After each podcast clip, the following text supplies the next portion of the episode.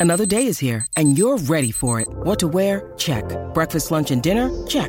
Planning for what's next and how to save for it? That's where Bank of America can help.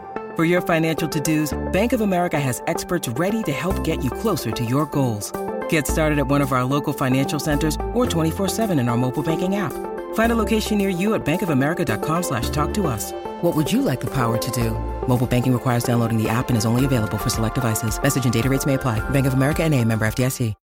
When you need mealtime inspiration, it's worth shopping Kroger, where you'll find over 30,000 mouthwatering choices that excite your inner foodie. And no matter what tasty choice you make, you'll enjoy our everyday low prices, plus extra ways to save, like digital coupons worth over $600 each week. You can also save up to $1 off per gallon at the pump with fuel points. More savings and more inspiring flavors make shopping Kroger worth it every time. Kroger, fresh for everyone. Fuel restrictions apply.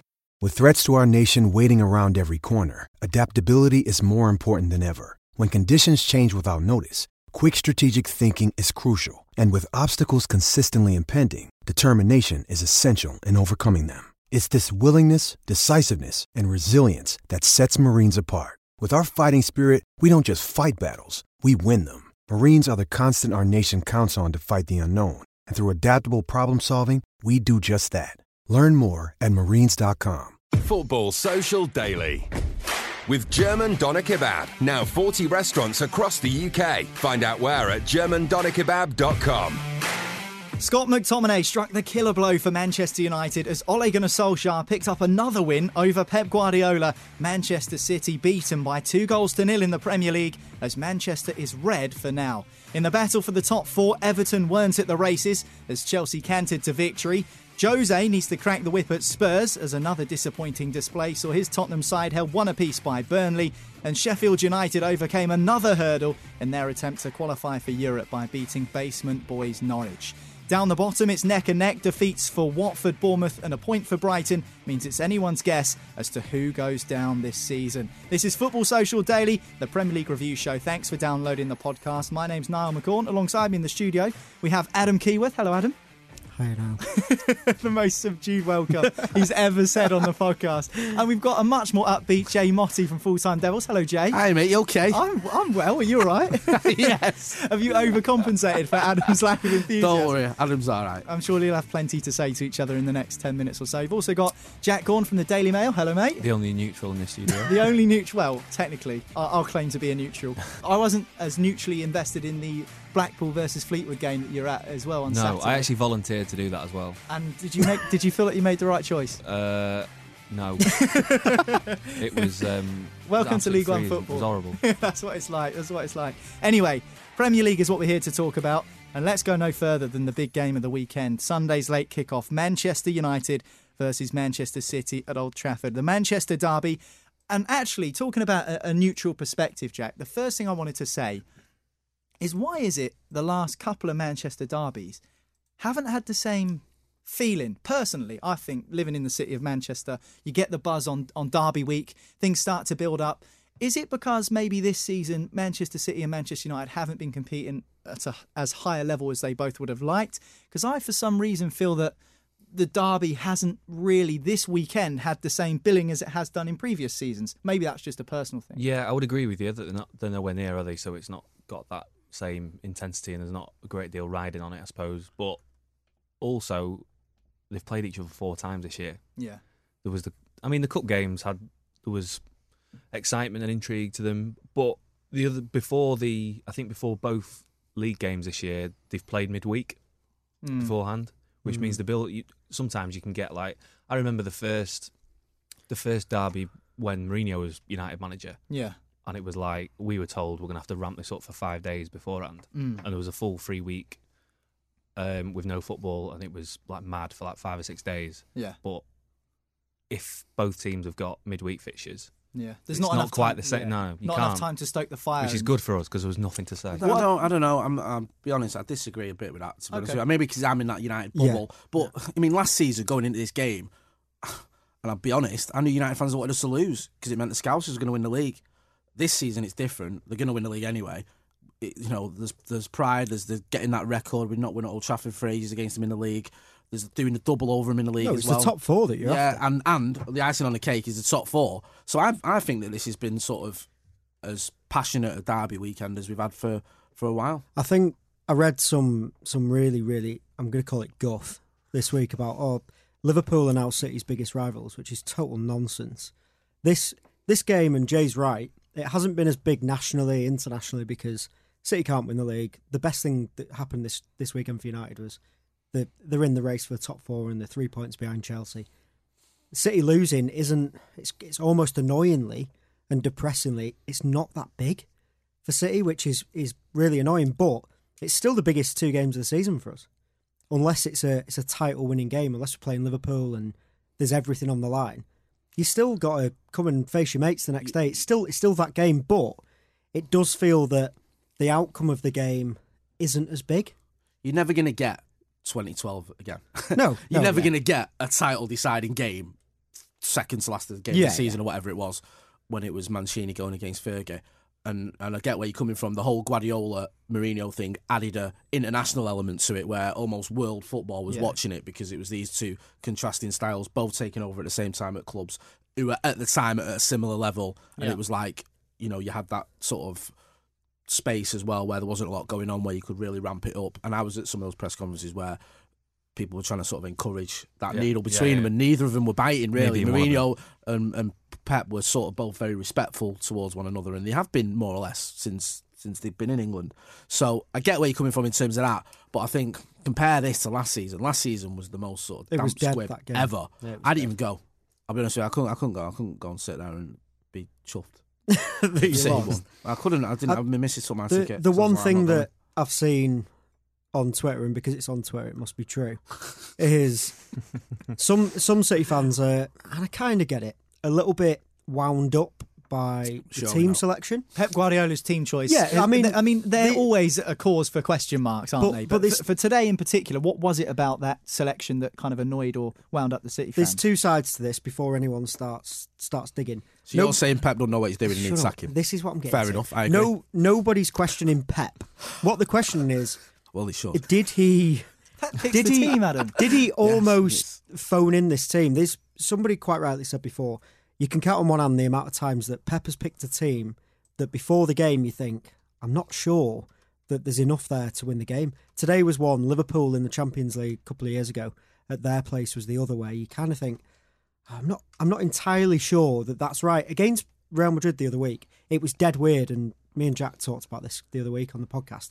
It was dead weird, but it kind of made sense. Well, I remember this In reaction a couple of months ago when Pep played. Was it five at the back, and, and everyone went, "Well, we're going to lose." And But then it- no, but it Man worked. City played United off the park. Thi- for the this first was half. very different. That you're like, where's Walker, which was a big one. Why is Cancelo playing? Why is Zinchenko playing? Where, Mm-hmm. as we know, he's he did very well last season, but he's definitely not a left back, and you don't want to see him up against Fernandes and Daniel James, who were just ganging up on him at one point. Mm. Then you you kind of look at Mahrez as being one of City's best outlets this season. Jesus had a great run. Sterling's not been at the races, and it's he's never scored at Old Trafford. And You can't not you can't not pick Sterling, though, can you? N- you can't. But before the game, didn't he say something about it was on his mind, his record, or it Yeah, just, it all it, just felt a little bit weird and a bit like Pep just thought maybe this this game isn't that big, which for some City fans will really wind them up, especially when you've got Arsenal midweek at home, which on paper you'd you'd think is almost a a better game for City than United away. It the whole game felt a little bit weird. City felt off the pace. We just didn't didn't look up to scratch, and there was just something missing. And I couldn't say what it is. I don't know if it was De Bruyne, It's- Laporte. I, there was no It- creativity. It was the midfield. It was Yeah. way too passive. yeah, Um, no one taking responsibility uh, in the final third. Not enough runners in front of them. It was a bit cumbersome in there, wasn't it? It was a Yeah. bit slow. I mean, me and Adam were saying before was that that is the problem you have when Rodri and Gundogan play together. They It's like it's almost like after you, yeah. Who wants You- to you pass it it. forward? and then Rodri. Somewhat. I mean, I've not I've not seen Rodri play more than five forward passes all season. Hmm. Um, and when you've got that much of the ball, you need someone to kind of break the lines, and he's not really the the guy to do that. The Mm. the Mendy change today was really really positive for City. Mendy came on, we looked a little bit more comfortable off the ball, and then on the ball we had a bit more. He, he brought Foden into the middle where he had a bit more of the ball. He was struggling out on on the right. Sterling went through the middle. Jesus was offering a bit more, but I think it was all a bit too little, too late. I think United were a little bit more. I think they were a little bit smarter Mm. on and off the ball. They they knew exactly what City were going to do: keep the ball, try and make those passes in behind. Couldn't make them. Maguire was good. Wan-Bissaka was good, um, and again we got picked off just like we did at, at the Etihad. So It's important to say that United play really, really well. Yeah, I was going to say, Yeah, um, yeah. all this sort of I'll- Pep I'll got it wrong yeah, and, yeah. and all this sort of stuff. Uh, yeah, I agree, kind of. I was a little bit surprised at that team, but uh, but I think Ollie got it right, and it wasn't a perfect Manchester United performance by any stretch of the imagination. We rode our luck at times. I'm not denying that, but it wasn't like backs to the wall constantly. David De Gea making save after save. Hmm. You know, we got a relatively early goal. And we're, we're in the lead for the majority of the game. I think it was and I think- patient as well. Yeah, it was patient. And in midfield, I thought Matic had his best game for a while. I thought he looked very Him and good, Fred, Again. very, very effective together, working well together. And Bruno, we know what he's doing. He just carries on doing what he's been doing. Do you know what I like about Fernandes is people are calling him Bruno already. It's like Zlatan calling him by his first Yeah, name. honestly, it's he's- just he's, but he's- he's got that in, uh, about him. He's the first signing since Zlatan, and, it's, and even over Pogba, who's come into United like I belong here, shouting at players, But telling even- them how it is, even- get, gra- grabbing hold of the ball, making things happen. He's got that swagger that we've missed at Old Trafford. Nobody we've had far calls- too many signings who just come in here and gone into the shells, and he's not one of them. Nobody calls Pogba Paul though, do they? I mean, Bruno's Well, oh, Bruno's right, got this got him a lot sort of doesn't that. sound the same, does To be it? He's honest got this sort of thing about him where you can kind of it, people feel that, that familiar with It's him not a already. surprise, though, is it? Well, not when you see the quality of the first goal of Manchester United. And although I had a couple of jokes with some mates in a WhatsApp group about Martial shin rolling the ball past Ederson, didn't make the clean contact. But the free The kick best was, goals at Old Trafford if I had a shin. I'll have you know. Hey. I knew it. At least you said Hey, it. At least you said hey. The listen, sound of- nothing wrong. There's a certain skill it takes to score with your shin. the sound of leather on shin pad will never be I'm, beaten. I'm not sure I'm giving quality of goal over absolute disgusting save from Well, we'll talk about Ederson's mistake, but the vision was there from Fernandes, and that's the sort of spark and flair that perhaps Manchester United have been missing. Those moments that sometimes when you are not struggling to break a team down, but you just need a flash of brilliance, and he provided that.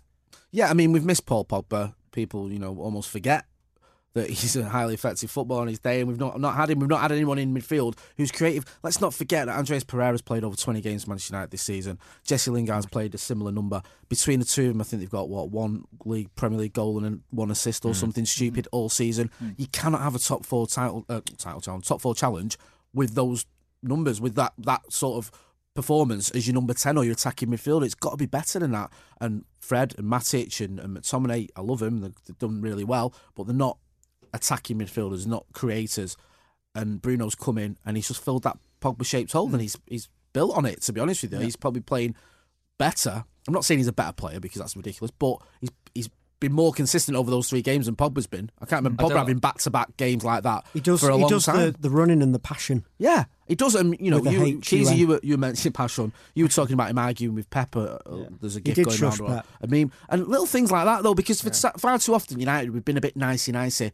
We we had this sort of team a few years ago. We had Zlatan, you had Fellaini, you had Herrera, and it was all a bit you know sort of There was a bit of needle. yeah, a bit of needle yeah. there, which you wanted, and Rooney. No, you got, And then- and- Daniel James is a nice lad. He's yeah, then you have that sort of pat on the head. Oh, never got- mind. He's got a dog. Yeah, never mind. Wan-Bissaka's a good oh, bloke. Wan Matters Yeah, lovely. He does yeah, a lot for charity, yeah. and you don't want that, especially in a, in a, in a derby. Clip that up. You Yeah. don't want that. You don't want that charity nonsense, Wham. Forget about them starving kids and get your business sorted at Old Trafford. No, know do what you know what I mean, though? You want, you're a bit, saying. especially in a derby, because I said to Keezy before the show, one thing that I begrudgingly admire about City, I don't like it, but I admire it, is they do the dark arts and they're doing well. They know when to take a foul, mm. when to get a booking, Yeah. when to, you know, make a bit more of an injury. And that is something that United have been missing. And sometimes you need a little bit of that, a bit of game management. You know that the famous one where you were 2 1 up at Old Trafford and you wasted the last 10 minutes in the corner. Yeah, yeah. Um, we know, couldn't do that now. No. Well, no, I We'd end up conceding in, from the corner flag. Honest, honestly, I think I think that's the difference. We're only two Yeah. years on from that unbelievable moment where we, we kept the ball in the corner for a whole eight minutes. We couldn't do that now. We don't have. It's almost the coolness to do it. We we had an arrogance, I think, that season that we've lacked this season, and we we said before the game. So I said I think City were missing De Bruyne. I think Jack quite rightly said I don't know if he'd have done anything. It's Laporte that you miss in those games. Yeah. I think It's- I've said to you, Fer- Fernandinho in defence is such a miss for me, Yeah, for you in midfield. I mean, you know better. We kind of need to. We kind of. I know, need I to. get We've that. got- I just think it's just madness. It's we had Zinchenko playing next, next to Otamendi today, and Otamendi wasn't great, but Zinchenko was.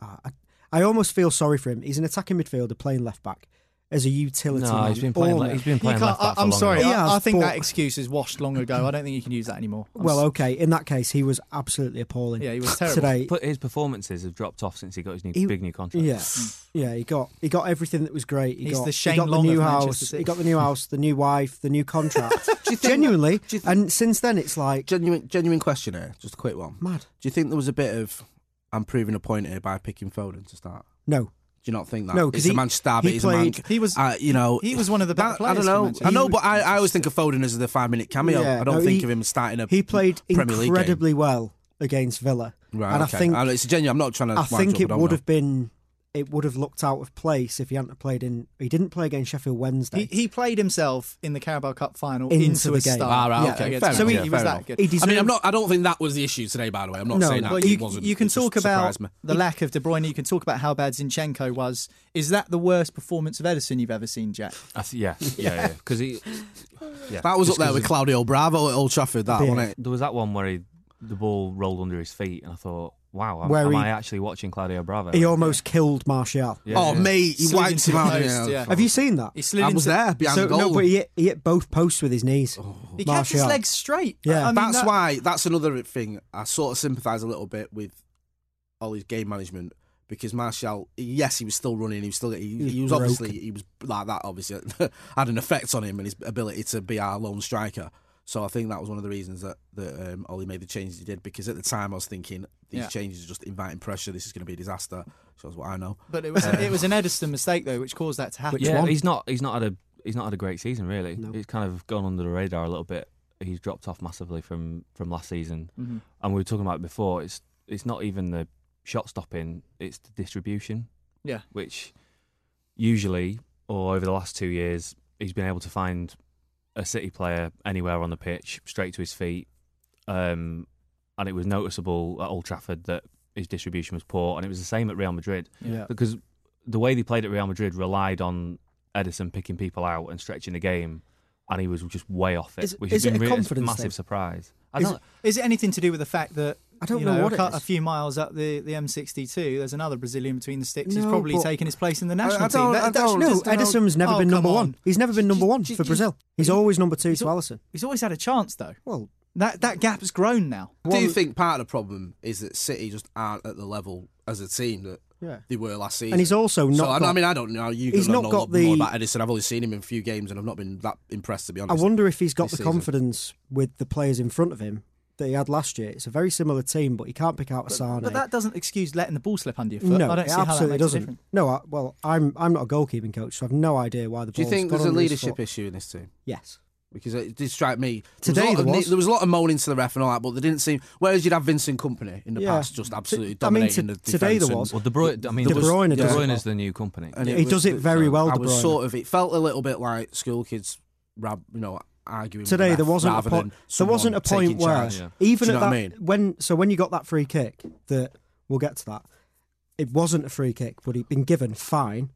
Nobody, nobody going in, and like you'd have with Kompany or De Bruyne, you straight into the ref. Not being not being aggressive or anything, but you're in his ear saying, "Look, Hmm. that's that's not on."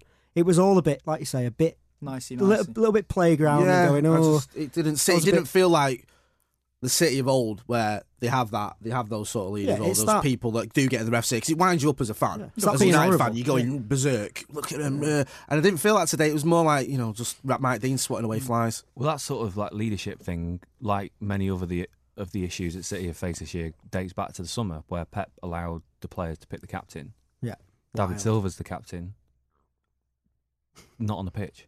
Mm. yeah." I'm not saying he's a he's a leader at all, but if your club captain is not on the pitch, hmm. Like for a- for a Fernandinho's probably played ninety five percent of games, hasn't he? As and He seems the closest always- you've got to a leader. Yeah, well, from a neutral because he plays all the games, he's got the Yeah, experience. and he's not. He's certainly not quiet. he's not that guy though who's who's going to be chippy. Hmm. That No. is your De Bruyne, hmm. who is a bit They horrible. should- I mean, they should have just given it to De Bruyne. yeah, Yeah, I definitely. think I think they will next year. But I mean, you saw the pelters that Unai Emery got when Yeah. they had to decide at Shocking. Arsenal who was the, the new captain. I mean, obviously the same criticism wasn't levelled at Pep. But Didn't anyway, they pick about twelve though? Yeah, It they didn't did help. pick a lot of like vice, vice, Uh, vice captain. But you talk about That's the Ederson's distribution. It was his throw out which landed at the feet of McTominay. It was just sort- it was very bizarre, and uh, it was a good finish to be to be fair from McTominay running onto it. Um, wet surface, needed to make a good contact. It was pretty much an open goal, but he he found the net, and that's what he needed to do. Yeah, I kind of excuse Ederson for that. I know the guys will probably disagree, but it's like the 96th minute. I don't excuse him. I praise him for it. It's absolutely superb It's piece like of goalkeeping. He's trying to Well get the done. ball upfield. Yeah, I mean, he's just, He just trying, forgot he's just that it to go, rained. go quickly. Um, It was. Was it literally? It was the ninety sixth minute as It was well. the last Yeah, kick of the game. Yeah, it's not. United would have won anyway, I think. Yeah. It's Oh, yeah, not. it- it's- I mean, it's a super finish. Yeah, that That's was a great goal. literally last kick of the game. So But I don't think that's. I think you can go back to the earlier. does anybody know why Jesus got booked at Does, the end? does anyone know why Fred got booked? Jesus got booked For diving, the and it was Well, I thought I because where I was United. sat, I thought that was. I thought he must have dived because I couldn't see it properly, and he didn't kick off when he got a yellow. It's a penalty. Let's yeah, And, let's yeah. let's skip through this very quickly. Anyway, let's just say, depend, depending on Manchester City's next two was a goal. results, Uh, which is Arsenal at home on Wednesday and Burnley at home on Saturday, and of course the outcome of Leicester versus Aston Villa, Liverpool could win the Premier League without kicking another ball this season. God. Do you know what? It doesn't matter anymore. It doesn't because won't you have to give him a guard of honour if they do that? Yeah, but I d who cares? They're not rivals. They're not rivals. It's City, outlined. gen- Um, City have probably refused to do that. Gen- yeah, Do we, we'd refuse. You can't. Genuinely, you can't do that. You've got genuinely, at this point, yeah. it really doesn't matter. no, it doesn't. If you do give him a guard of honour, you'd have to do what Chelsea did. Well, we did it to each other. Look the other way. No, you just play your reserves. Do you not remember Dong Fangzhuo? Yeah. uh, getting clapped on by John We did that, Jay. Jay, we did that today, and it didn't end up very well. As, as, Um, for, as for Manchester United, they're now 10 unbeaten, eight of those clean sheets. It's the third time Solskjaer has beaten Guardiola this season. Good news for Manchester United's top four hopes. They had to play catch up to Chelsea because Chelsea earlier in the day had already smashed Everton by four goals to nil. I said Everton weren't at the races, but, you know, is, is that a little bit harsh on Chelsea, who turned in a good performance after what's been a disappointing week or two, aside from the FA Cup? I think in the that's a- Champions League, they were poor. I think that's a little bit kind to Everton, saying they weren't at the races. They got Yeah, they they got dispatched very by nice. Chelsea. We're quite at the game today. I saw bits of it, and they were missing their first choice midfield. Billy Gilmour steps in, this little Scottish kid that, by all accounts, Maguire was calling wee boy recently. I, I saw That's a that term today. of endearment. I saw that today. Um, he turns up, puts in another man of the match performance. Mount gets a goal and assist. Barkley gets two assists, and they're absolutely fine. So, Everton, as we've said on the podcast before, it's great to watch them if you're not a fan, because they turned up to that game today thinking we might beat Chelsea or we might lose four 0 and they lost four 0 It's they're a very weird team. They had a couple of chances at the end, could have got a couple of goals, but Chelsea were all over them today, and they had Willian, Pedro, and Giroud all scored. Yeah. And they're three players who Chelsea fans at some point this season have gone, nah, not good enough. 30 so or over. it's It's they're weird. a weird team, Team, Chelsea. team I of kids, aren't they? Yeah, team of kids all 30 team- or over. yeah, it's because they play three midfielders who are 12, so it just brings the average age down. I think whilst you can say um, Chelsea are a weird team, I think Everton are even weirder.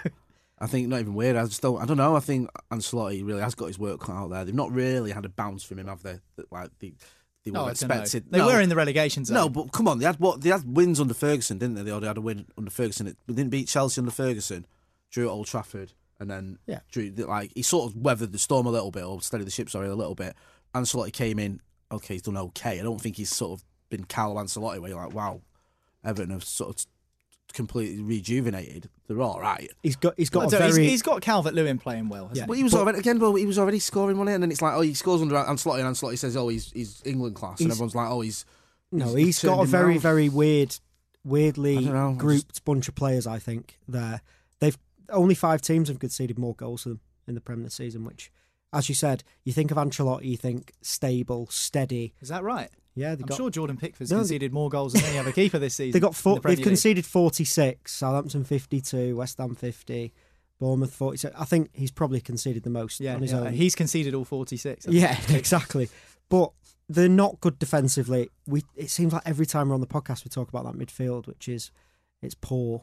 Hmm. It's really, really poor. It's Which weird, is- though, isn't it? Because their names are great. Oh, yeah, yeah. Oh, Gomez, Sigurdsson, Sigurdsson. Delph. Schneiderlin, Fabian. Well, I don't think he's getting. Well, Jean Jean Philippe Gbamin was their big signing in the summer to come in and sort of Got do a job broken. in midfield, and he's been out since Do the you know what? second game. they sold their their most efficient midfielder in Idrissa Gueye. Yeah, he, but to- they sold him to, PSG. Yeah, but that that was the player who almost glued that midfield together because He's it's very so good. it's so there was, scattered. there was there was basic errors as well on today as well. There was like I saw a little bit of the game, and Ancelotti and the standards that he sets and the players that he's worked with and what he must aspire. So he's not gone to Everton. I don't, I don't buy into this idea that he's just gone to Everton for a holiday. He'll want to achieve something here. He'll have a point to prove. Oh, of course, yeah. Especially, you know, the way he left Chelsea when last time he was in England. And he must look at some of the sort of just the basic mistakes that his players are making and just think it's not good enough. But yeah, yeah, I such can't be having but this. It's such an attractive prospect for any manager, isn't it? Yeah. Because you look at Everton, who kind of hover between seventh and tenth most seasons. Mm. You've got Got a massive to. club, going to move into a new stadium, a decent Money amount there. of money behind him, Mm. and then they get there and they look at the squad and go, "Oh, flipping out! Like I need another five or six players here," Yeah, and it's yeah. just rinse and repeat, isn't it? It's- Yeah, it's it's like you say, you know, you mentioned these names, and there's it's sort of like misfit eleven at times, and it likes of Schneiderlin, who was terrible at Manchester United, And a lot of likes 50 of Walcott, who you know has been the best prospect for the last twenty five years. Yeah, a lot of Just- 50 50 performances as well. it's just so, like- Djibril, Djibril Sidibe, a few weeks ago, everyone was saying, oh, sign him up permanently. Of course, he's on loan, I think, from Monaco. And today, his pass accuracy percentage was something like 40 odd percent. Even, even like which is Holgate, exactly. Is that that's stinking? Even Holgate, I don't think it had a particular game, and he's No, someone he who's was poor. he's been like you know touted as a Yeah. a, a great young player. Tom, Tom Davies isn't good enough for that team. But let, let's not That's take the hill up- I'm uh, like everyone Mate, will die well, I'm. I'm not going to argue with you on he- that one. I think, you know, He's, I, I don't even get what position he plays in. Every he should, time I he should see be, him, he should be a six. Mm. Definitely. Should yeah, be a but he plays in an eight, doesn't he? Sometimes, and then that that whole midfield, Gomez, Davies, and Sigurdsson is so unbalanced. And I, Sigurdsson's having a particularly poor campaign. but I don't know what uh, at this point Ancelotti can do to He's change. that. riding it out to the I end mean, of you the look, yeah, it's not you know. They're going to need a hell of a transfer window. Just looking I at, think I'm just looking at the bench that you Because- have to choose from. Yeah, you had Moise Kean and Richarlison But and Calvert be Lewin like have that. done very, very well. They were 4 0 down after 55 minutes, which is unlike Ancelotti, as you say. Yeah. But we got to give some credit to the, the quality of the Chelsea goals. As poor as Everton have been, it was a good half turn and volley, sort of with his back to goal from Mason Mount. Good finish into the corner. A good finish from Willian. Um, the other two goals you could probably say were poor from Everton's part, but I mean, the, you know, Chelsea for their part did did play well. It wasn't like you know Everton were terrible and rolled over. Chelsea did have to put the performance in. no, you know, as I was saying about the Manchester but you've got to give the, the winning team credit, um, and it's got to be awful from an Everton point of view to see Ross Barkley playing like that. Made him look like a world beater. But, but, but, but Ross Barkley is the most frustrating player in the Premier League. And he's literally having like his best game probably in about five years. But he, he must have taken four or five shots. You could just tell he was desperate Yeah. to score. And it's desperate. It's, I think the thing with Ross Barkley, we all know, naturally talented. It's just his question. Yeah, question marks about his decision making, to put it politely. Um, so from an Everton point of view, you must be thinking this is just it couldn't be any worse than seeing someone who they've all fell out with, um, playing playing in a team like that and playing so well, and and, and the Chelsea team doing so well. Because looking at that eleven that Chelsea put out, you think it's not that good. You know, you've got a chance, but like you said, it was all over after half an hour. I don't know how many um, don't know how many games Gilmour's played for Chelsea now, but the That was his. That was his full Premier League debut today. So his first start in the Premier League. But I think it's six or seven appearances in total. but Barca, Barca and Real Madrid are already watching him. Really, not messing Yeah. about, are they? It's scary, really. No, He's, he's, he's, I mean, there's a chance there though, isn't there, that he's only a young lad that Chelsea can keep him. You know, slightly. Yeah, can, well, he's at- I can think he- convince him he's going to get games. I don't see why he'd have to go to No, a, I- a club like that so soon in his career. But he's yeah. I mean, he's at, I think his contract's 2023, and he only signed it like six months ago. Yeah, so, so- they Mm. like Chelsea hold all the cards. But if you know if Barca and Real do come in with serious money for him, then they might have a problem on their hands. yeah, a couple of debuts as well for two players off the bench for Chelsea. Uh, Faustino Anjorin, who's a, a young English midfielder, and Armando Broja, who is an Albanian striker who's been banging them in for the under 23s for Chelsea this season in Premier League Two. Football manager regens. He he's got free reign to do it this season, and we've said every week he gets too much leeway. Lampard when he loses, and there's too much credit on him when he wins. He, he's got total free reign on bringing these players in this season. Are they coming on if they're not 4 0 up, though? I think you're probably No. more likely to see Batshuayi and Tomori and Yeah. Reece James and Christensen Well- coming on. Yeah, but that's great. He's in a position that he's able to do that. Sure. And as Yeah. we, we said this about Mourinho the other week, didn't we? In like Parrot. racking up the numbers of giving people debuts. 400 debuts. Do babies? you reckon they'd come on under Jose? Probably not. Josie just does it because he can go into a press conference and go, With his piece of paper and Yeah, go, exactly. yeah. He'd have brought him on, made him take a penalty, and then never played him again. Yeah, and then criticise them after the game. Well, Billy Gilmour. So there's there's a real nice karma to this and full circular thing with Gilmour. He was one of the players referenced by FIFA when they gave the transfer ban. Gilmour's transfer to Rangers. Gilmour's now come through and he's now their shining light in Yep. midfield. and he if he becomes the reason they get Champions League football after being one of the reasons they got the the transfer ban, it would almost be like a I love that. a lovely uh, rounded way of finishing the It's season. come full circle. Get banned for two transfer windows and beat Everton four 0 That's the that's the that's the kind of reward for being banned for two. I know, yeah. That's your reward, guys, because I still think this top four race is far from over. Manchester United needed to win against City today to maintain that three point gap between the two teams. Chelsea did what they needed to do as well. So the top four race certainly hotting up. Tottenham Hotspur, well, are they out of it already, the top four race? We'll talk about them after the break here on Football Social Daily. Football Social Daily with GDK. Taste the difference with our quality ingredients and lean, succulent beef.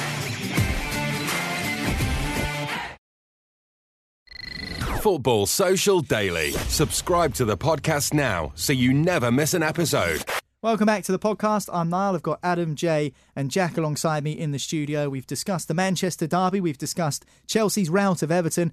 Now let's talk about the other games that took place across the Premier League weekend, starting at Anfield. Liverpool 2, Bournemouth 1. Now, on paper, you just look at this and think, oh, it's another Liverpool win. But if you actually watch the game, listen to it, whatever, Bournemouth had plenty of chances.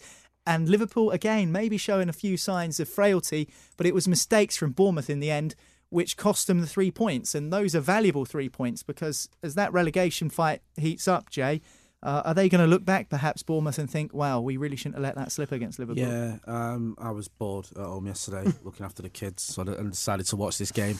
Uh, don't know why.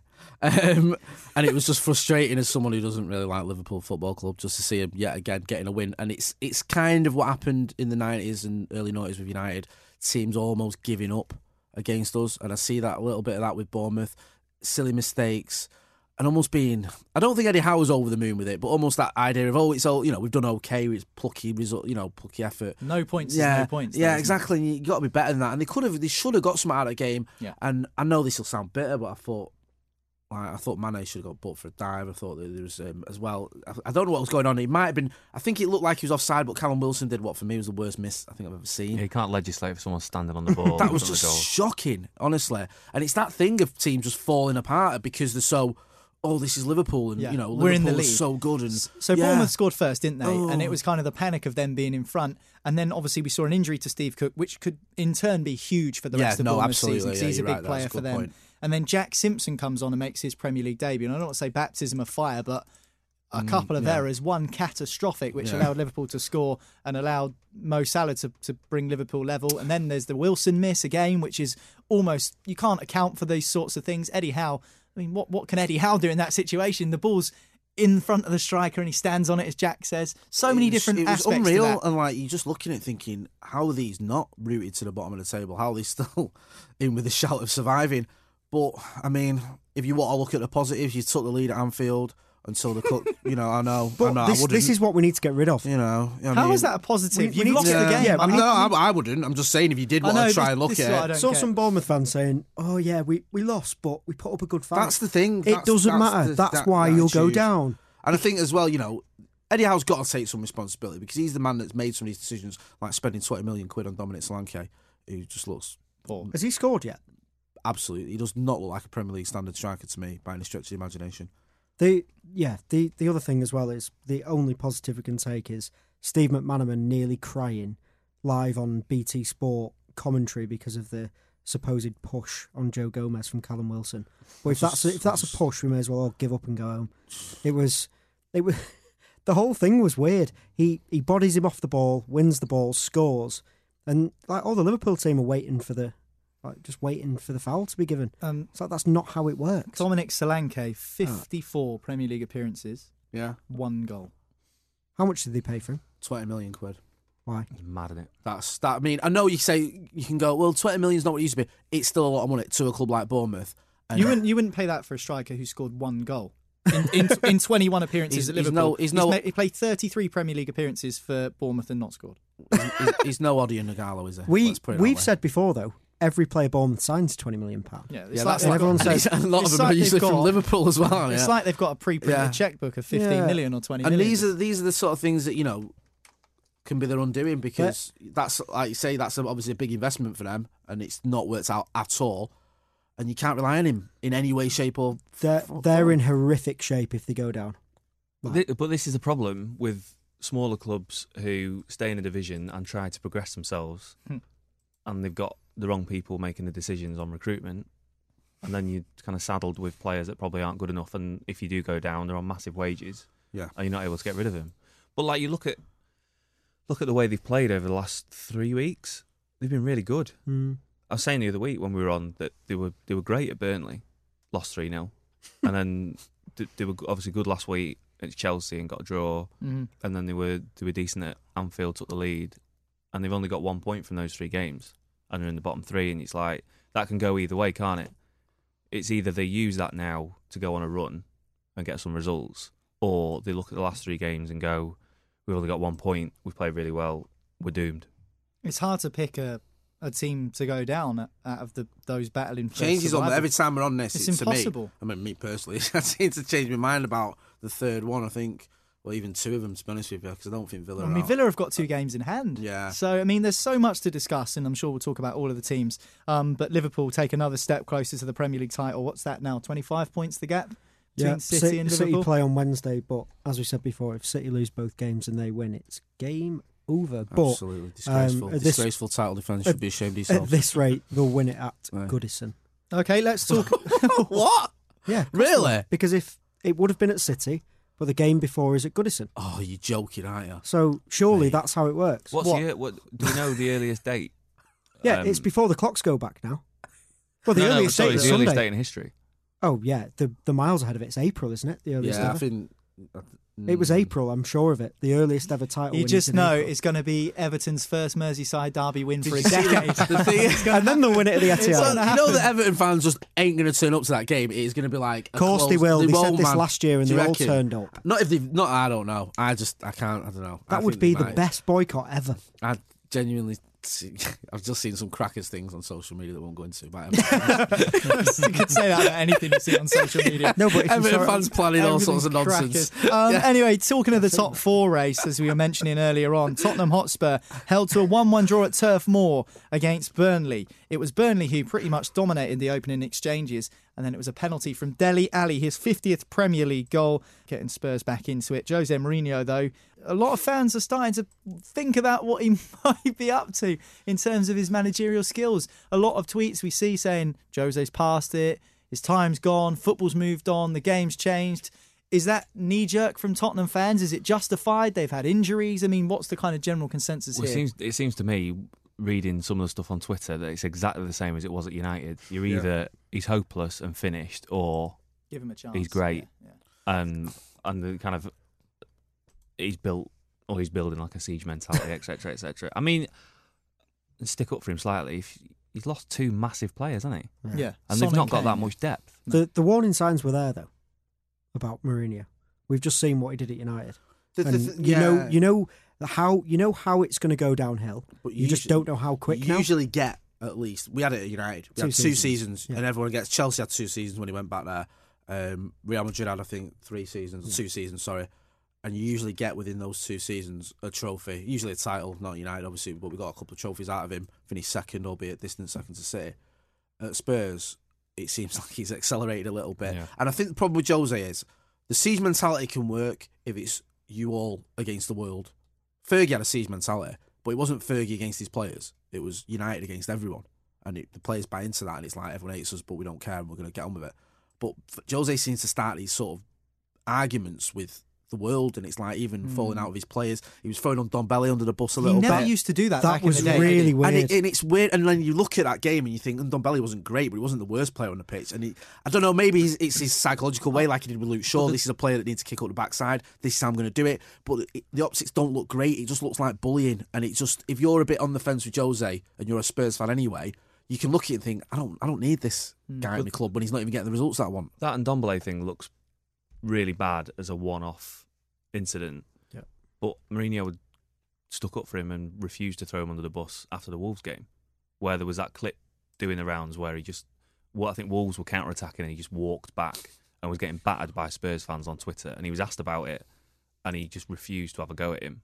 So you, w- I wonder whether that sort of thing is just kind of in the back of his mind. He's seen Ndombele, Ndombele play really, really badly in the first half. He's given him a chance. He's defended him Yeah, once. yeah, Yeah, no, that's a good point.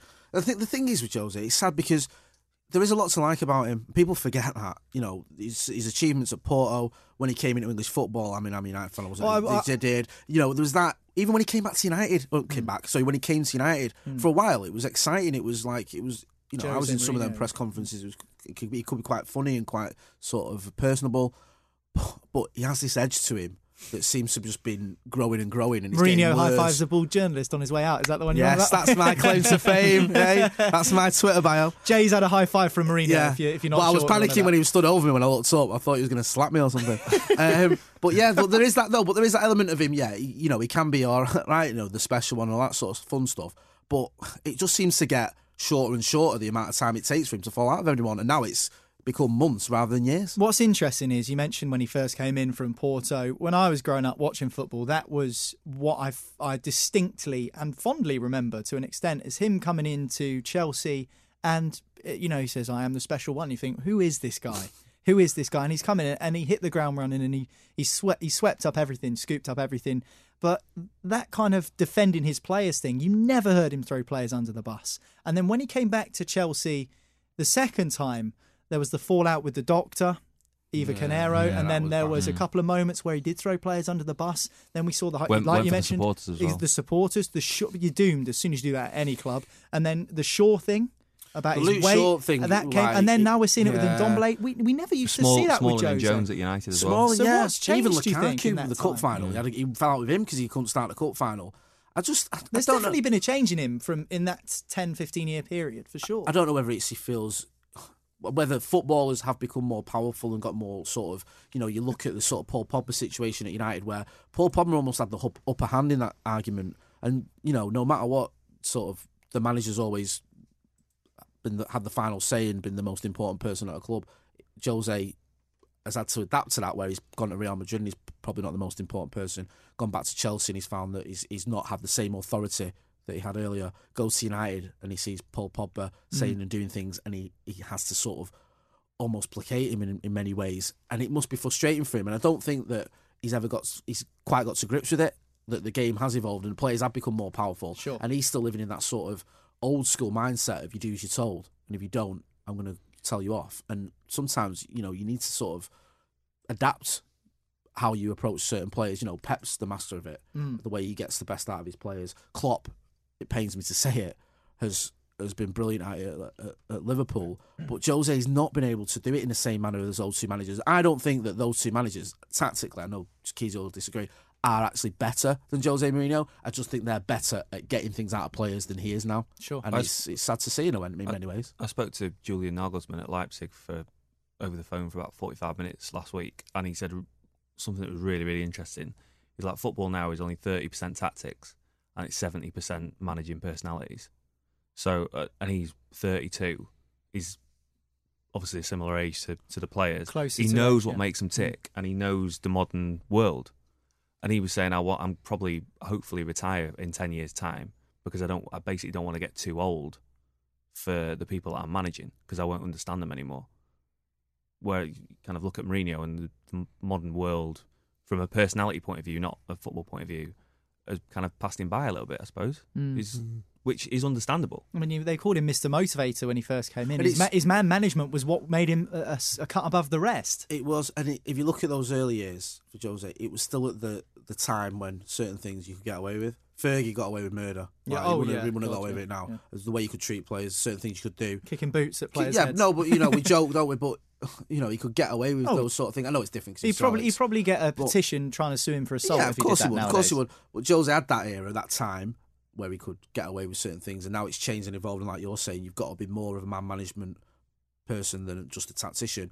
Jose's sort of leading attribute for me has always been his tactics. I, I know he has got the best out of certain players as well, but tactically, he's been able to, you know, within Inter, he was able to stop that rampant Barcelona team. Yeah. And no one could do it, but he did. I mean, I look You at know, that. I look at that Real Inter Madrid he did it again. And it was like, wow, this guy, you know, mm. when he's on form, he's on form. Yeah, that Do you know Inter what team, mean? I look at it and I think it, it, I couldn't. Maybe give me another five years. I don't think I'd be able to tell you most of that team. won't be able to remember who they are. It wasn't He- because I mean, it, it wasn't put- a he- he vintage puts that team. down as his best achievement. It's Yeah. difficult to argue with that. And in hindsight- second with United. I mean, just trying to think back some of the players, you kind of think who was Well, in it's that like Cambiasso and- and Zanetti and Milito. It was and- old by that point as well Uh, up front. Yeah, it wasn't, you know, but you couldn't rely on Balotelli. He was absolute lunatic in his lun- lunacy days. Yeah, yeah, yeah. so he was that sort of useless. So it wasn't a vintage team where, you, and you look at how when Benitez went there, he just went completely off the boil, didn't it? And he Mm. ended up getting sacked. So you're right to say that is one of his greatest achievements because you know the way he won that Champions League and the way he did it Yeah. was phen- phenomenal. Yeah. and you, you look at that, and that is peak Jose, Yeah, and that's a Jose I thought we were going to see, or hope to see at Old Trafford. Yeah, There's that, I there's that video that. when he when he left um, of him in tears with the players because everyone was so upset that he was leaving. I mean, can you imagine? You couldn't Can imagine you that imagine now. that now? It's sad in a way as well. There like, were 'cause fireworks in Manchester when Jose left Old Trafford. Mate, you're not wrong. no, hold. Um, but like at Chelsea, he had the like. The, there was that the players were all with him. Yeah. You know, the first time round, the, the they all seemed to have each other's backs, and it was like a unit. And there was a sort of siege mentality element of oh, billionaire Abramovich and we all hate Chelsea sort of thing. But he tapped into that and got them all together. Whereas now, you know, it's it's just arguing with the fans, arguing with the chairman, I think- arguing with the players. I think Jose needs to win a big, big trophy eh, to to get that back. I think when he came into Chelsea, he had just won the Champions League with Porto, and I think that kind of gave him some credit. And then he won the Premier League with Chelsea, and that gave him some credit going into his other jobs. He won everywhere, and then when he came back to Chelsea, it was he won the league one season, didn't he? And then he went to United, and it was never there. That respect was there. Are, are Spurs at the top four race, Adam? Do you think? They're not out of it, but the they're not far away from being out of it. But they're seven points off it now. They, there's still time for them to get back into it because they play United next. So if they beat United, then they're well back in it. But you say about Mourinho needing to win a big title. I don't know how he's going to do that at Spurs. A, I don't think he'll get given the time at this point. Do you think with a fully fit Tottenham squad, No. Kane, Son, the rest Nowhere of them already, They are you, you don't, you don't think they can they can pull something off? But what? I don't know what. Maybe like It might be the- a I think we said domestic this, trophy. because Spurs haven't won anything since They, 2008. they could just do with an FA Cup, Same as- or same as Portsmouth. they've just gone out with the FA Cup to Norwich, and that might be the one where you're thinking, go and win the FA Cup, give the Spurs fans something. They, they've gone out of that with a whimper on penalties against Hmm. Norwich. The one 0 down to Leipzig going into that second leg. The season could well be over in the next couple of weeks if they go out to Leipzig and lose to United. They're, they're kind of done. And how much time's Mourinho really going to get at, at Spurs, especially after? Don't forget they got. I know that Poch wasn't doing that well at the end of his time at Spurs, but I reckon if you look back at it and you think, God, they got rid of Poch, and now everyone kind of wants Poch. Mm, Yeah. We've got Mourinho, and you kind of sat there. I do think as well he's missing. Is it Rui Faria's not gone with him? Has he? Yeah, because he was he. A, managing it. lo- a few people spoke to that sort of closer to Jose. Or not, not know him, but we've covered him up for for a few years and stuff like that. Say that Rui Faria was a big influence and a big help to him. Um, and sort of very progressive type. Well, that was a major problem at United when he yeah. left. wasn't Yeah, it? It yeah, that's when the wheels completely Yeah. came off. Rui Faria left, and then that Mm. was it. Then it was just I, I think there's an interesting comparison to be drawn between what Keezy said about Pochettino leaving after five years and what Jack you were saying about speaking to Julian Nagelsmann about. You know, maybe now there isn't that room for longevity in football management anymore. Maybe the game has moved on to the point where is five years the upper limit of, of what a manager can achieve with a club? th- not just with a club. I think just generally as a career. I think they're all just sick of everything that comes with it. yeah, it's a lot. It's of like they have to talk it? to us Yeah. three times a week. None of them want to do it. No, no. The players are like impossible to handle. Like more, prob- more than half of them are just like it- you uh, wouldn't want to manage them. it, it's that thing as well. Is it like you know? Do you necessarily want to build that legacy of being at a club for 10, 15 years? Is that your, you know what I mean? Like, the stress must be yeah, outrageous. would would, now. would say Jose want to be at Spurs for fifteen years? Probably not. Would, No. Just wants to would win, Nuno be he? want to be at Wolves for twenty years? No, no. no. No. Do you know what I mean? It's not like you've got the old school managers like Fergie's the obvious one, or even Moyes or whatever, who are happy to stay at his club for the next twenty years and make them the biggest club ever. Where most managers want to come in, have some success, and then move on. It's aging, though, isn't it? Yeah. Look, look at, look at Mourinho. He's a diff. He, he looks totally different to how he did five years ago, and all he's done is managed a couple of clubs. But the stress that they're under must be insane. The, these managers at the top level. Yeah. You even see it with Solskjaer. He looks about ten years older, and he's only been in the job mm. for two Well, even years. like look at you, know, you know, Jack, with Van Gaal. I thought you been meant around- look at you. you No, no, no, no. Sorry. Actually, to be honest, I, I that- see, I that that is very close to the truth. yeah, journalists aren't far behind in terms of the stress, but um, no, with Van Gaal, he won the lot, been everywhere, and then uh, you know again I was at that press conference where he lost it and was like, he didn't storm out, but he's, you know, said the mince pies were at the back, I'm off. Didn't do his press conference because the pressure was getting to him. Because, you know, the, the pressure is unreal and it's probably more intense than it's ever been because in the past, you could have a little bit of leeway, you'd have a little bit of room for manoeuvre where you could have some failure. You know, we have had, we've had managers take take us down at Manchester United and keep the job. Whereas now, you lose three games on the trot, pressure's on. Doesn't Yeah. matter who you are. One hundred percent. Totally the agree short, with that. the short careers as well. Uh, people probably only want to do it for 10, 15 years because they're earning such massive money. Mm. And that wasn't the case 20 years ago, was it? No. When you have people, managers at clubs for five or more years. Anyway, let's continue our chat about the rest of the games that happened in the Premier League this weekend. Southampton nil, Newcastle United one. That was the scoreline, but Newcastle could have won this game by four or five goals. They had 63% possession, which is probably the most they've had all season. I think in Europe's top five leagues, Newcastle have one of the worst possession statistics across all five divisions of the top five leagues of European football. So for them to get 63% is, is pretty good going. Um, Southampton, a lot of people have said with the form of Danny Ings, who's kind of tailed off a little bit recently, they kind of fired themselves to safety. Keezy, you're not 100% that Saints are safe this season. Not yet. We all said they had that run of form where they, they won so many games. They had Ings scoring every week. They're struggling a little bit for goals Since the he stopped scoring, funnily. Yeah, Mm. well, we said this. I think it was last week on on the pod that they're lucky that they've had him score the goals that he has. He's almost got them to the level where they probably need a win or two out of the last 10, 10 games to stay up. But they're not they're not totally safe. Newcastle needed to win this game more than Southampton, I think, just to to get themselves well out of that horrible mess that is the bottom of the table. Hmm. I think Newcastle will be fine now. They had one of those performances I think they've needed. Obviously, Gineppo got sent off for uh, for Southampton quite early, and Saint Maximin, he looks a, a very talented player. A box Um, of tricks, they would He say. is he is a box of tricks. He's very in- there you he's very he's I've very never, I've never had one of those before. Yeah, he's very interesting, and I really like him. He's brought a little bit of personality to a team, um, to a Newcastle team that was totally void of anything. I mean, he's become a fan favourite Yeah, in three quarters of a season. because he's actually given them something to enjoy. the only bit of He's- excitement they've he's got in trying that to do a bit yeah? of skill. He's his shots from outside the box are great.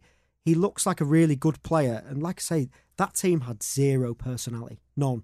They had Shelvey midfield, Almiron who couldn't score if you gave him ten open nets, and now they've got this player who he's exciting. He's he's got a really infectious personality as well. He's good on social media. He's good with the fans. Wears a Exactly. Gu- wears a Gucci headband. exactly. He's you know, he's good got at step overs. He's just got something that he's given the Newcastle fans something to enjoy, Yeah, I and agree. and it's paying off. yeah, I agree. Whe- and Whether he stays, I, I don't know.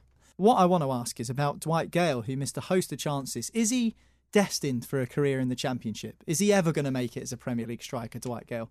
He, He's, he's, to me, he seems like he's in between, doesn't he? But there's- there's Like, no- He's, he's, he's, he's very good in the Championship, and you think, oh, you could do it in the Premier League, but he can't. He What's missed the- so many. If they were easy chances, I, well. I don't know what the issue with that is. He he can go make a career that he he basically has done, made a career out of being the best striker in the championship. Yeah. I don't think there's any issue with that.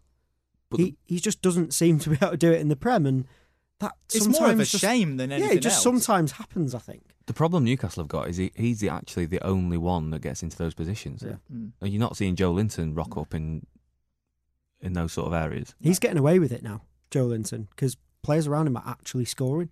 We said on the pod earlier this season All defenders. they've they've signed him. Yeah, all defenders are scoring, and they've signed Joelinton for stupid money. And he's- 45, He yeah. scored like four He goals. just, I know I say this every time on the podcast. Just never understood that signing. No, But but it it was was nothing there. it was one of those- Hoffenheim where you thought this guy's gonna Seven tear it up in the Premier League. Seven goals for half a night. Yeah, yeah, it in was- twenty odd it was games. one of those where they went, like, "Look, what really? look, we spend money. Look, there's a bit of money Yeah. that we've spent. Yeah. But Benitez, refu- Benitez refused to sign him last January. Yeah. That's that. You know, I'm I'm It's quite happy unreal. for Steve Bruce, and I say that from a very strange point of view. But I love Steve Bruce. he's very d- divisive to the fans. There's obviously a lot that aren't happy with the way he's playing football. But like you said, they absolutely battered Southampton. Alex McCarthy basically won man of the match for Southampton because he have you Saved seen a the, penalty as The well. triple save that he makes from was it Matt Ritchie, where it Mm. like any other keeper, the first one's going in, the second one's going in, and then the third one. But The third one was the best one, wasn't it? yeah, Yeah. that yeah, mad. it was it was class. So Almiron was the third one, wasn't it? Trying to poke it in. the the finally Newcastle are finally finding goals from further up the pitch. Max St Maximin, Almiron's got a couple recently, got a few in the FA Cup. So I think they're fine. They went a place above Southampton, which we wouldn't have said three weeks ago, with the run Southampton are on. Southampton just need a win, just to get themselves back on track. Like you say, no win in five or six. One win, and they should be okay. There's there's teams down there in a lot more trouble. Yeah, I think I think it's between six now. yeah. Yeah. Those two, I think, are out of it. Mm. I mean- just Southampton, just West Ham are firmly in it though. bye. Um, you say bye with Bye. pretty much conviction there, Keezy. Uh, I don't know. I mean, The state of their running. It's the running, isn't it? That's the thing with West Ham. Their running is atrocious. Oh atrocious. my god! The, this is the thing. Newcastle have found a way to win recently, but oh god, you, if you're a West Ham fan now, you're starting to panic because the running they've got, and someone's going to tell me the running. I imagine um, the running they've got is actually quite scary. oh, They've they've just played Arsenal in a game that uh, they weren't expected to win. They've got Wolves, Spurs, Chelsea, Newcastle away, and then they've got the run that will make or break the season. That's the thing. It's those four games, isn't it? Yeah, they've got Burnley, Norwich, Watford, and the last game of the season is Aston Villa. But they're going to need wins before those games, and you can't see them picking much up against Wolves, Spurs, and Chelsea.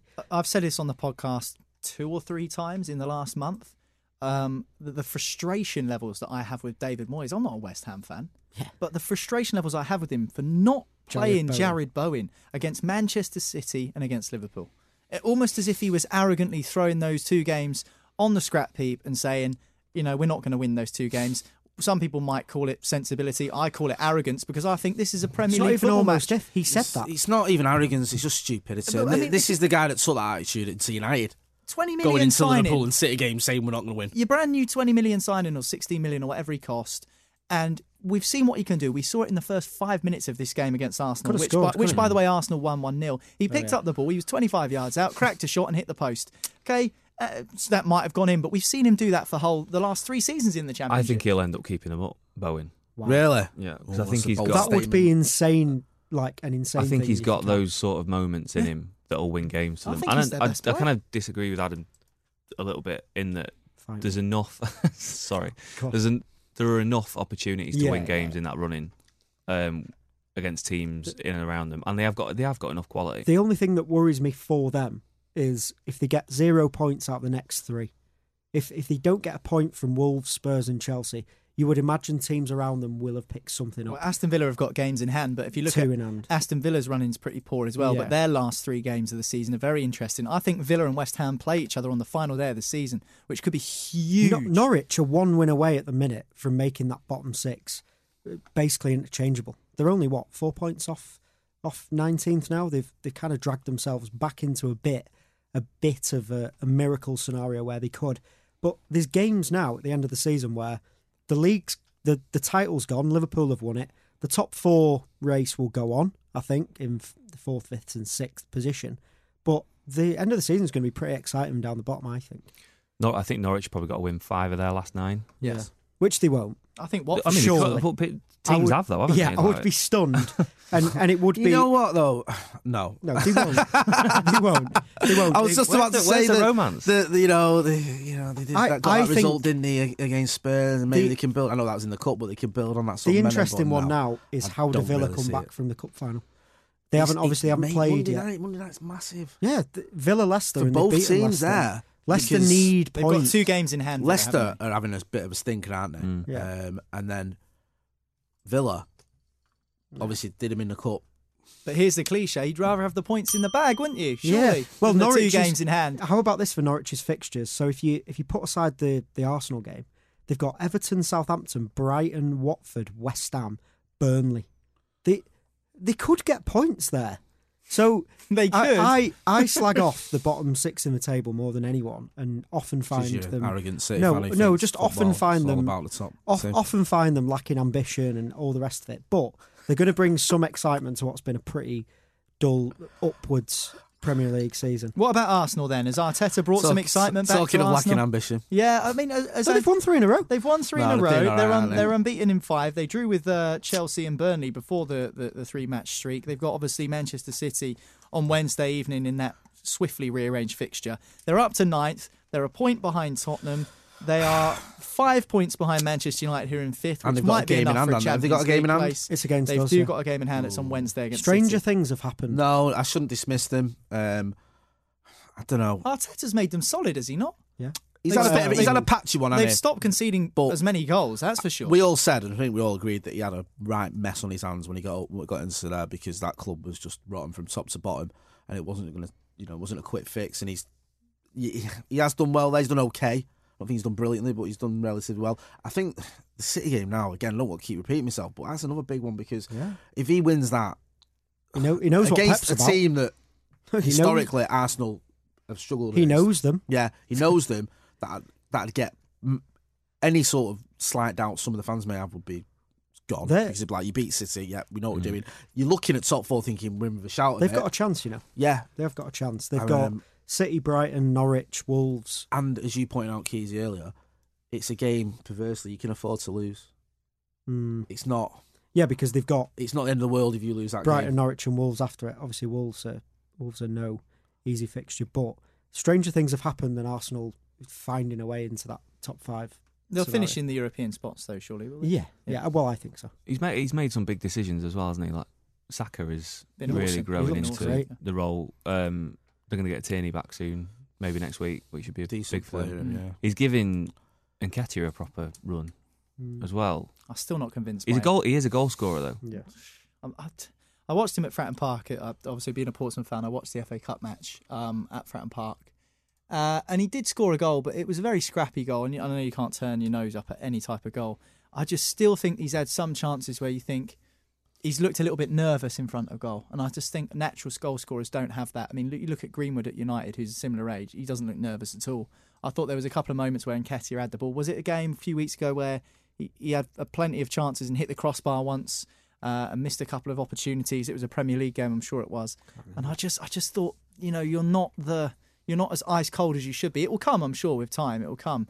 Um, but I just feel that if you're comparing him to someone who, you know, like Greenwood, for example, Greenwood, maybe Greenwood's a unique talent. I'm not sure, but he, he, say he- so. he didn't feel as as composed in front of goal. Maybe He's Nketiah is keeping Greenwood out of the 21s starting lineup. Mad. The, Oh, it's like the the FA like Mm. think he's think he's the real deal, and he's going to have a. I don't. I'd happily be proved wrong. I'm kind of I'm on the fence with him a little bit. I've watched him quite a lot for England. Um, I'm not really sure which way it's going to go yet. But uh, the initial point was that Arteta is making some bold calls early Mm, on, mm. and that can only be a positive thing. They needed a bit of that, didn't they? They needed someone Just who's going to come to on, yeah, up. who's going to not have the sort of lunatics running the asylum Just make and just been- make them a little bit harder to beat. Yeah. He says the the right things. I think Arteta in his press Yeah. conferences as well. and he's don't- not. He's not. You know, he's not scared of dropping the vice, vice, vice captain. I'm I'm a, I'm actually a little bit nervous about the City Arsenal game. I know that City will come back from the the derby, just kind of wet defeat, Mm.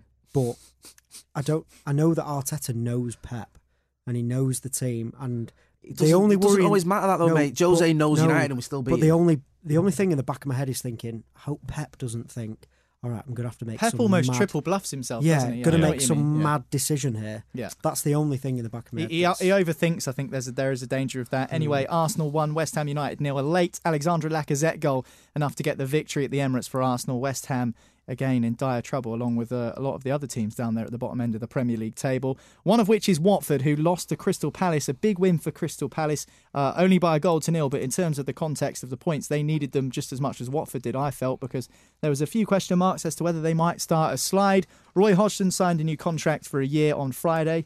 Um, so he'll be at the club for another season at least. Uh, Watford, this is be this will be one of those games after beating Liverpool that they felt they could have gone into and picked up points out of, and they haven't done that. I mean, is it the classic case of, and I'll get the cliche bell ready, or it's no point of beating Liverpool if you can't go and win your next game against Palace?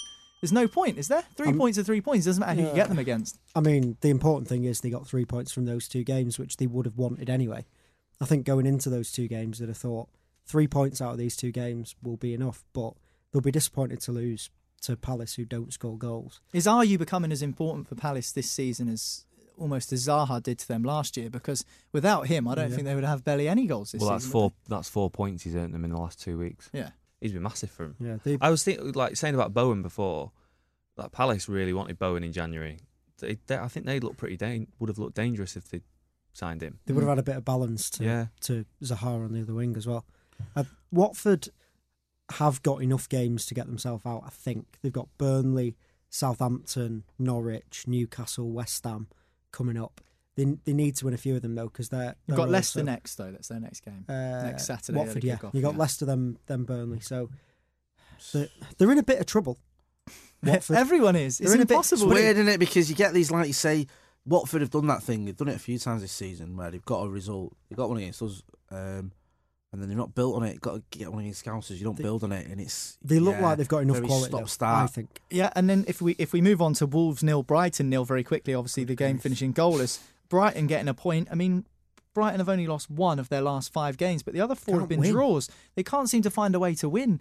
I mean, the thing We- is that they're attractive week- to watch, but they are they picking up the results that you need down we there? we said last week in the preview show before the Brighton Palace game. Every Brighton game, you you're almost back in a nil nil, Yeah. and this is the same again. The, it's a great point to get to get a point away at Wolves, as City can prove, is very very difficult. Great point, but they really need wins, and I, I don't know where they're coming from. The the goals have dried up. Maupay had a great start to the season. Murray's They look at. Well they look like. Whenever I've seen them, it's all like they haven't got any ideas they're very nice going forward. It's it's yeah, nice, nice. football and intricate, and but then in that final third, when you need someone, you know, you've got people like Mooy shooting from 25 yards into We a said crowd we said it last week. They've they've not got goals, Yeah, uh, you know what I mean. It's like what what are you doing? but So I- I, I would be worried if I was a Brighton fan. I think it's we're oddly enough. I think if he can stay up, I think Potter can build. I think he can, and I think he's obviously coming with a completely different philosophy from Chris Hughton. And Well, that's why they to- sacked him. They, Yeah. they were sick of finishing 16th, 15th. It's just this season, getting through this season, because if he doesn't keep them up, then they're in all sorts of I did see one Brighton fan say that he wants to see the, the back of Potter behave. entirely at the end of the season, which I thought was a bit of a Leave wild Potter take. alone. How many, Well- how many times have you seen that though over the years, where teams stay up and then they want to, Change again. yeah, Mm. they want to kind of Stoke. go up the league. and- Stoke when they Yeah, yeah. said, "Oh, Pulis, we're not having this rubbish football. We want to." So we'll get Mark Hughes in or whatever. like for like change, as they say. Final game we're going to talk about Sheffield United 1, Norwich City nil. Another loss for Norwich, who remain on the foot of the Premier League table on 21 points, six points adrift of safety at the very, very least. That's not taking goal difference into account. Sheffield United, though, continuing their march for European football. Dean Henderson. That's all you need to know. He said recently, Dean Henderson, that it's his dream to play 300 games for Manchester United. Will that happen? He's got to I- play I hope one so. first. I yeah, good point. I hope so. Um, I'm gonna get pellets for this, but I'll say it anyway. I wouldn't be that disappointed if Dean Henderson was Manchester United's number one next season. Disappointed? I wouldn't be disappointed. I'll be honest with you. I think David De Gea has been You're basically patchy saying at best you're basically saying past I wouldn't year. be asked if De Gea left. Is no, I wouldn't. It? I wouldn't honestly. rather than disappointed that Dean Yeah. Henderson's number I one. was, I was trying to be polite because don't because people around. this can Oh, shoot it, clip it, number. Oh. clip it up, and go. Oh, yeah. disaster." If you forgot that David De Gea was our player of the year, four years out of five. Yeah, there's a reason for that. Yeah, Yeah. exactly. Um, 'Cause he had to do all the Dean same. Henderson can't do much more than what he's doing. He's apart from not throw the ball in against Don't start about the Scousers, yeah, we know that one. Um, but he's been outstanding for 99% of Yeah, the time. yes, no, he really, really um, has. and at a time when United's goalkeeper hasn't. So, Still sec- second best defensive record in the Prem. I had a little go at the Blades earlier this week by saying How dare you? they need to take the FA Cup extra seriously whilst they're in such a good position in terms of their quality at this moment in time. Why not try Who've and go? got? Why not try and go for the FA Cup? They've got Arsenal at Bramall Lane in the quarterfinals of the FA Cup, and uh, a couple of Blades fans got back to me and said, "Trust me, Chris Wilder will take the FA Cup seriously." Now, is this this is kind of kind of an interesting debate to be had? I think. Do Sheffield United fans do you think they would rather get to the FA Cup final and have a shot at a domestic trophy, which is probably, in all reality, one of the only times they're probably going to get a chance to do it in terms of the quality of their squad and how they're playing right now? Or do they go for European football? Well, you get European football if you win the FA Cup. so surely you, you put your Definitely eggs the in the. FA Cup Definitely basket, the cup. right? I mean, you're the best man to answer this anyway. Oh, so people say to me, would you sacrifice winning the 2008 FA Cup to be back in the Championship, No. blah, blah, blah? No, never. Uh, Because that was one of the best days of my life. And do you know what? Portsmouth weren't meant to win the FA Cup. We Cristiano Ronaldo had about 15 Yeah, chances. don't get me started Glenn on Johnson cleared the ball off the the line. Rio Ferdinand had to go in goal. As well, it would almost round off Sheffield United season getting to a cup final. Yeah, if, um, if they were if they were to get to the cup final, I don't think it's, it would it's matter what whether- happens when you do that Nobody- cup final, no, isn't nobody- You got to do Right. Watford, no, you get if you, battered lose, if 6 you lose to a team like wouldn't. City or whatever, they're already they're in Europe through merit of losing to City because City will have already qualified. They so. they are I suppose. they if they got to a cup final, nobody would want to play them. I don't think the way that Wilder can get them up for a game is it's like just almost scary at times. He says Chris Wilder that he is going to go full tilt, to use his words, for both the league Of course and they the will. FA Cup. They've got nothing. Why wouldn't they? There's there's ten games left of the Prem. They've they've got enough, I think, to to try and secure that seventh spot, and then just have have a run. Like you can beat Arsenal in an FA Cup quarter. Of course they can. I think they So can. Well, yeah, particularly as they battered them in the league game. yeah, and then you're at Wembley. So But if they were at Wembley against us, they couldn't play Dean Henderson, could they? No. Alright. Yeah, I'd have them in a cup yeah, all day long. you're tight. Saying that, their, their reserve keeper probably have the game of his life, and the hair drop at Clanger.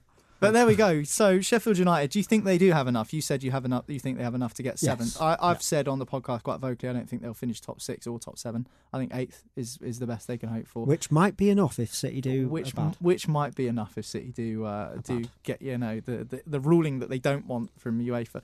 Um, but anyway, that's it. We've reached the end of the podcast. So let's have a quick rundown of the Premier League table as we always do. Liverpool. 25 points in the lead at the top of the table in first position, 82 It's enough points. Manchester City in second on 57. Of course, they do have a game on Wednesday against the Arsenal. Leicester in third. Chelsea in fourth on 48 points. Manchester United, with their win in the Manchester Derby, means they're three points behind Chelsea in fifth. Wolves on 43 and Sheffield United on 43 in sixth and seventh, respectively. Tottenham dropped to eighth on 41. Arsenal ninth with 40, which means they're safe from relegation for another season. Burnley. Crystal Palace, Everton, Newcastle, Southampton, and Brighton comprise the rest of the table down to 15th, hovering above the relegation zone on the same amount of points as Bournemouth, who are 18th. We have West Ham and Watford, and then it is the Cherries in the relegation zone, and also in the bottom three, Aston Villa on 25 points, but they do have two games in hand, including a big one against Leicester on Monday. And propping up the table in 20th is Norwich City. Perhaps a little bit too much for them to do, but you never know, as Keezy says. This has been Football Social Daily. Thank you very much, Adam. Thanks, Jay. Thanks, Jack. Thanks for you for downloading the podcast. Uh, really appreciate it as always. Don't forget to leave us a review if you enjoy what you hear. Five stars would be very, very nice. And uh, you might even get a shout out on one of the shows throughout the course of the week if you do that. Make sure you follow us on social media at the Sports Social. But that's it for now, and we'll catch up with you again soon. Football Social Daily with German doner kebab, slow cooked, succulent meats, toasted breads, fresh cut salads, and our signature sauces. Hey guys, it is Ryan. I'm not sure if you know this about me, but I'm a bit of a fun fanatic when I can. I like to work, but I like fun too. It's a thing. And now the truth is out there. I can tell you about my favorite place to have fun Chumba Casino. They have hundreds of social casino style games to choose from, with new games released each week. You can play for free anytime, anywhere. And each day brings a new chance to collect daily bonuses. So join me in the fun. Sign up now at chumbacasino.com. No purchase necessary. VGW Group. Void were prohibited by law. See terms and conditions. 18 plus. Step into the world of power, loyalty, and luck. I'm gonna make him an offer he can't refuse. With family, cannolis, and spins mean everything. Now, you wanna get mixed up in the family business. Introducing The Godfather at ChumbaCasino.com. Test your luck in the shadowy world of The Godfather slot. Someday, I will call upon you to do a service for me. Play The Godfather now at ChumbaCasino.com. Welcome to the family. No purchase necessary. VGW Group. Void where prohibited by law. 18 plus. Terms and conditions apply.